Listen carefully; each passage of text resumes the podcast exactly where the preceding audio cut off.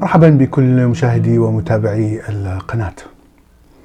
اليوم نتكلم عن موضوع الزواج وكيف تطورت فكرة الزواج ومن أين نشأت آه، إلى آه، يومنا الحالي. إذا نظرنا إلى تاريخ الإنسان قبل الحضارة أو قبل المستعمرات أو نشوء المدن عندما كان الإنسان فقط يصيد ويعيش في مجموعات صغيرة لم يكن هناك فكرة زواج أو ارتباط شخصين أو عقد آه، ما بين شخصين فكانت المجموعة تتألف من أب وعدة نساء وربما الأولاد والأحفاد وربما كان هناك علاقات عاطفية ما بين أفراد هذه العشيرة الصغيرة لكن لم يكن هناك مبدأ أو فكرة آه، زواج. فكرة الزواج بدأت عندما انتقل الإنسان إلى العيش في مكان ثابت. وهذا حصل طبعا عندما اخترعت الزراعة وتربية المواشي، تهجين المواشي.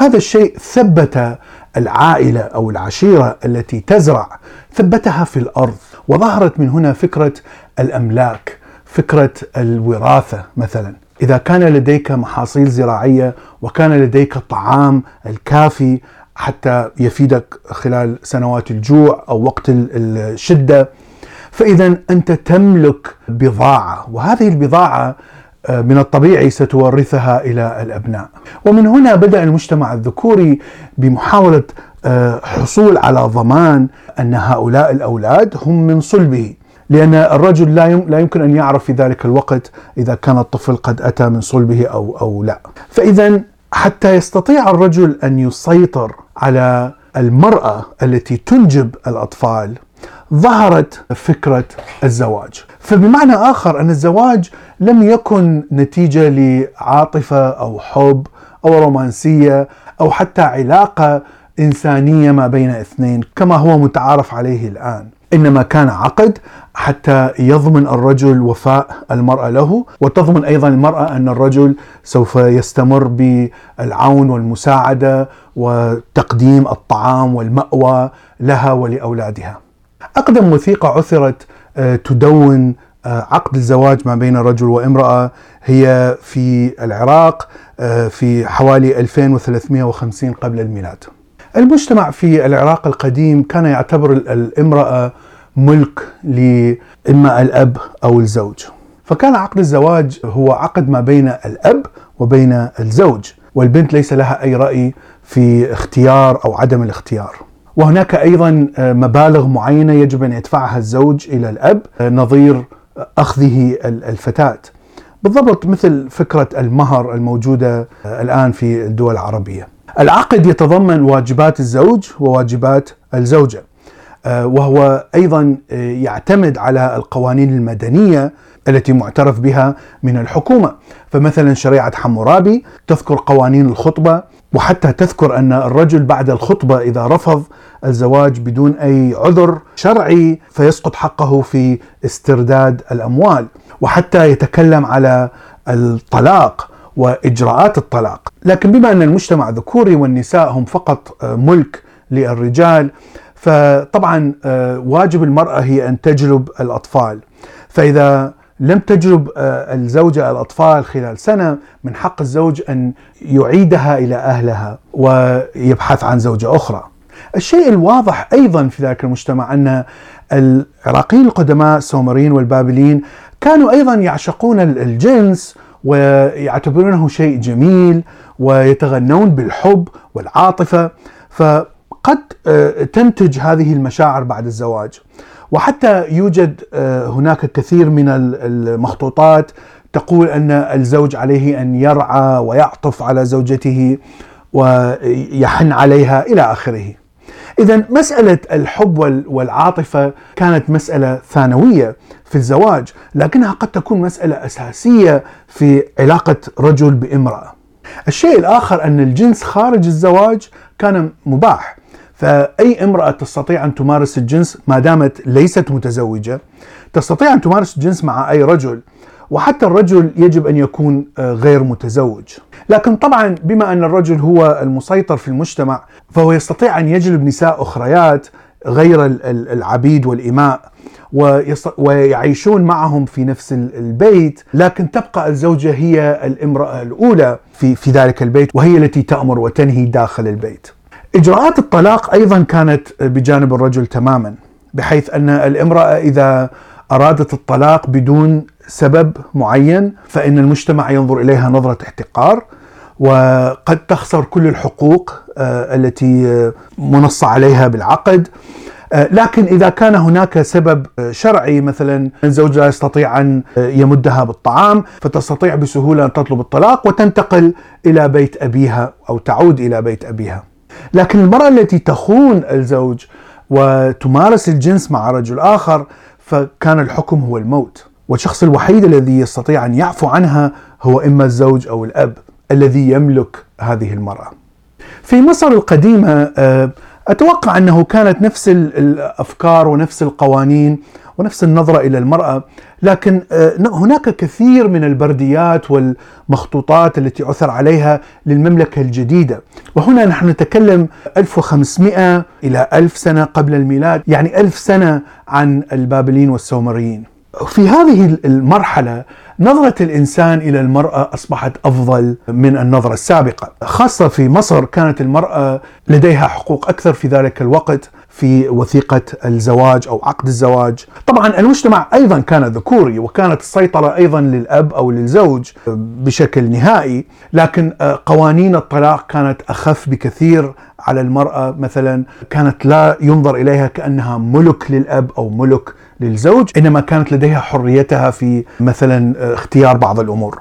وحتى كان هناك مسموح بعمليات إجهاض الأطفال. خاصة إذا كان هناك أطفال آه، بعد ممارسة آه، جنس قبل الزواج. وحتى نرى أن الطلاق كان يعطي المرأة كل تقريبا كل الحقوق التي ترغب بها بحيث لم تكن مجبرة على أن تخسر مثلا نفقة أو تخسر المهر. الحالة الوحيدة الاستثنائية هي إذا كانت تخون الزوج مع رجل آخر. وحتى هناك وثيقة تذكر أن هناك نفقة شهرية أعطيت لامرأة بعد الطلاق. هذه القوانين التي تطورت في مصر تقريبا انتشرت في العالم القديم وحتى نراها في الإغريق والرومان قبل وصول المسيحية. طبعا الاديان الإبراهيمية عادت بالمرأة إلى شبه ملك للرجل وخاصة الديانة اليهودية حقرت من المرأة يعني احتقار شديد. حتى عملية الجنس مثلا مع المرأة تكون عملية ليس لها أي رومانسية وأي عاطفة. الرجل يضع آه، قماش ويغطي به الزوجة وهناك ثقب في القماش منه يمارس عملية الجنس. فالديانة اليهودية عادت بالمرأة من القوانين المتقدمة اللي كانت موجودة في مصر عادت إلى القوانين المتخلفة التي تحقر المرأة. طبعا المسيحية والإسلام هما نسخ من اليهودية. لكن المسيحية لأنها اختلطت بالإغريق والرومان والقوانين المدنية هناك فأخذت القوانين المدنية الموجودة وتقريبا لم تأخذ بشكل حرفي القوانين الاجتماعية في العهد القديم كتاب اليهود. ولهذا نرى أن المرأة كانت مكانتها يعني أفضل بشكل بسيط جدا آه، مما كانت عليه عند اليهودية. أعتقد الإسلام أخذ تقريبا نفس النظرة المسيحية. الأب أو الرجل آه، هو السيد المطاع. المرأة ليست ملك له لكنها يجب أن تخدم الرجل سواء كان الأب أو الزوج.